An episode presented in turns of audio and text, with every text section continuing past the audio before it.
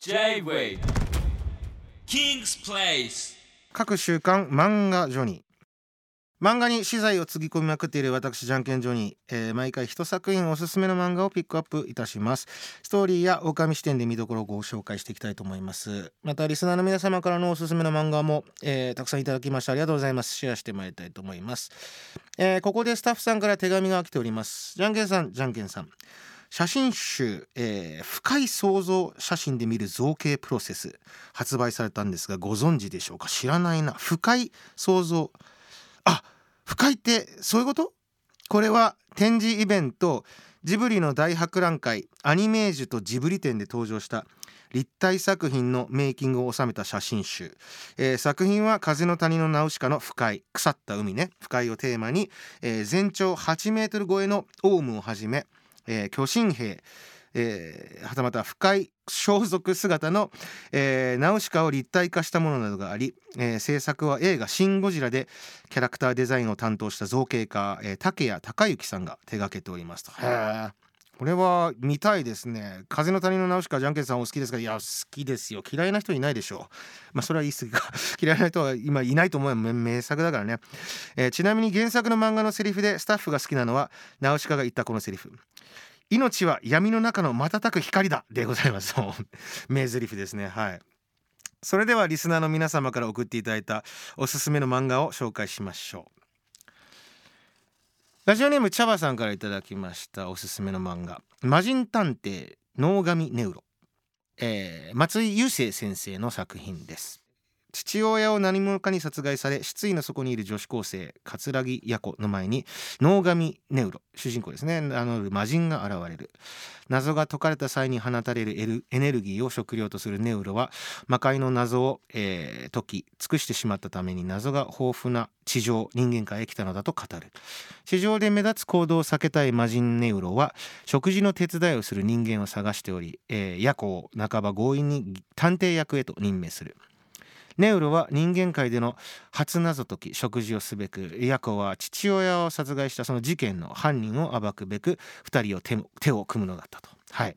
これが物語の始まりみたいなんですけどもシュールレアスレアリスム味のあるイラストや毒のあるギャグ描写でとっつきにくさを感じるかもしれませんが物語の根幹は一貫して全ての人が持つ進化の可能性というど真ん中な人間参加でございます。渇望や同型、えー愛といった人の思いが困難や障壁をうがつようなストーリーがお好きな方々はぜひ物語の中核をなす伝人春編まで読んでみていただきたいです。ただ一点注意事項として物語全体の後半に自然災害の描写がございますと。本当に面白い漫画なんですけれどもこの点においてはちょっと判断が、えー迫られるかなと思いますということで。はい。これあの僕も全然読んでなくてただこの「魔人ネウロ」っていう単語がなんだろうよく出てきますよね。なんかネットとかですぐ出てこない。だから多分あれなんでしょうね。そのネット民が引っかかるようなその面白フレーズとかがきっとあるんでしょうね。うん。名前だけは聞いたことありますが初めて。はい。そのあらすじなんかもご紹介いただきました。魔人探偵能神ネウロでございました。え続きましてラジオネーム、えー、神原直司さんから。ご紹介いただいたのはいただくのは内海八重先生の「骨が腐るまで」全7巻で完結しております。物語は幼なじみ5人の話。その幼なじみ5人にはある秘密がありましたと。それは11歳の夏に幼なじみ5人が殺人を犯し洞窟の奥に死体を埋めたと、はい、で彼らは、えー罪を忘れず友情を裏切らぬための儀式を毎年夏祭りの日に死体を確認する儀式を行っていたのですが事件から5年が経った16歳の夏死体はなんと何者かに盗まれてしまいますと。その後死体を盗んだという謎の男からの脅迫電話を受け死体を戻すために、え5人は数々の指令の実行に移していくのですかと。残酷な現実と過去に縛られどんどん泥沼へとはまり罪とは何かを見つめ直していく物語。タイトルと真逆なぐらい可愛い絵柄ながらも、えー作中の息が詰まるような空気感がとても魅力的な作品になっております。全7巻だからね非常にスピード感、あって完結してるんですね。これは読みやすいんじゃないでしょうか。僕も初めて聞きました、えー、内海八重先生の骨が腐るまで紹介していただきました。ラジオネーム桃女桃さんからいただいております。じゃんけんさんこんばんは。いつも楽しく拝聴しております。紹介していただくは南勝久先生のザ・ファブルザ・セコンド・コンタクト。これはあれですねザ・ファブルの続編ってことかな。映画化もされた皆さんご存知のザ・ファブルの続編。無敵の伝説の殺し屋が引退し結婚。人助けをしたいと奥さんを置いて街を出ます。が新型コロナウイルスで戻ってきます。まさか漫画にコロナが入ると思ってませんでした、えー、それでも人助けの気持ちは変わらずレンタルおっちゃんの仕事を全力でしありがとうの言葉をもらってます。奥さんと幸せな平穏な日々を送ってますが伝説の殺し屋さまざまな輩に命を狙ます狙われますと。伝説の殺し屋は誰も殺さずにどのように戦っていくのか、えー、6巻が2月6日に発売になりましたがまだ購入できてないので楽しみにしております。なるほど。うんこれは要するに今連載中ってことですね。ザ・ファブルはねもうめちゃめちゃ面白かったですよね。はい。僕映画も好きでしたね。岡田さんもハマり役すぎてね。うんめちゃめちゃ面白かったんですけど、うん、好きでしたね。はい。この続編があったんですね。気になります。ということで3作品ご紹介いただきましたがどれかな一番気になるの？ちょっとでもあれですね。えー、これにしましょう。ラジオネーム神原直司さんの内海八重先生の骨が腐るまで。まあなんといっても完結しておりまして全7巻というね。なんかすぐ読めそうだなっていうのもありましたので。あとなんでちょちょっと違うんだけどなんとなく僕はあのあのリバースエッジをリバースエッジをちょっと思い出しましたね。その死体でそのまつわるその青春群像というものなんなんとなくそれを思い出してちょっと気になるなというところで。はい。神原直樹さんがご紹介いただいた「骨が腐るまで」をですね一作品ピックアップしたいと思います。ありがとうございます。えー、ではここで私じゃんけんジョニーからもおすすめの漫画を一作紹介したいと思います。こちらの漫画ですね、えー、ヘルク。ヘルクという漫画なんですがご存知でしょうか、えー、七尾七木先生っていうですねあの漫画家の方が書いておりましてこれはもう完結しております、えー、小学館の漫画ですね「裏サンデー」および「漫画ワンという漫画アプリであの連載されていたんですけれども一言で言うと、まあ、ファンタジーものですね。はい、えー、少年漫画。えー、の要素満載のファンタジーギャグ漫画とも言いましょうか。でも非常にストーリーがもうしっかりしておりまして、うん、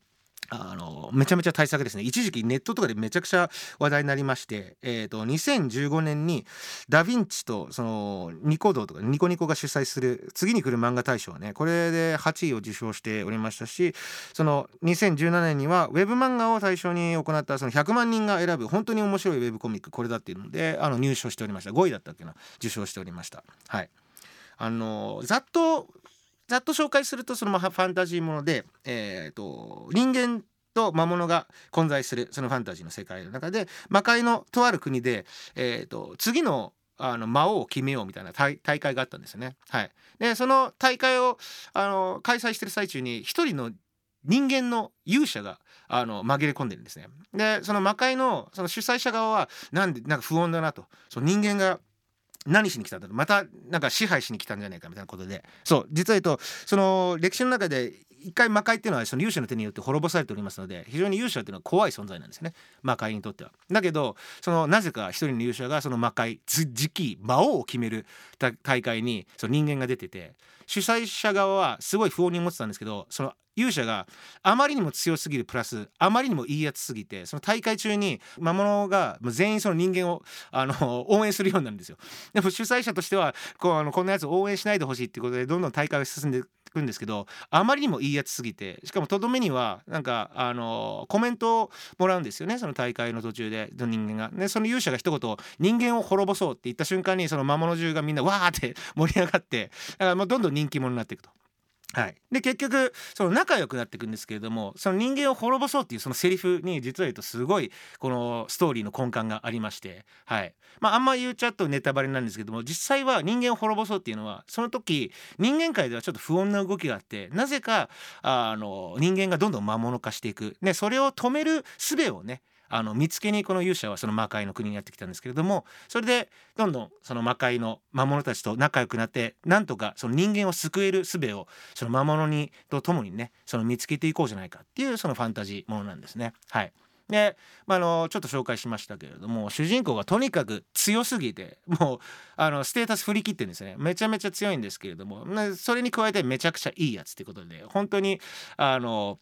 誰も傷つけないその主人公というのは魅力だったりするんですけれどもこの漫画全体に流れてるそのこの誰も傷つけないというかそのいい人すぎる雰囲気っていうのが七尾七木先生のその作風の一つとして僕は挙げられるかなと思っておりまして、うん、めちゃくちゃなんかあの優しい世界なんですね。とはいえもちろん残酷な描写とかもあったりするんですけどあの何て言うかなもうこの人の漫画を読んでたら本当に世界平和ってあのなせるんじゃないかってぐらいなんだろうなあの魔物と人間っているじゃないですか。必ず相手の立場に立ってその考えるっていう哲学がすごく根底に流れてたりするんですよね。必ず相手側の立場に立って物事を考えるみたいなのがそれが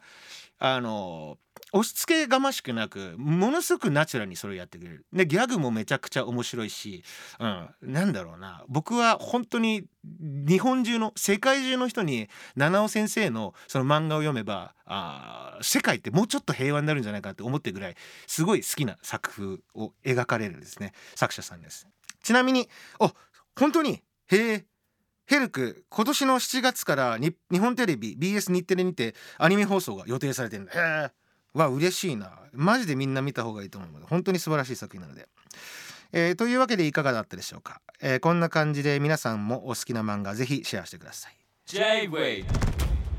King's Place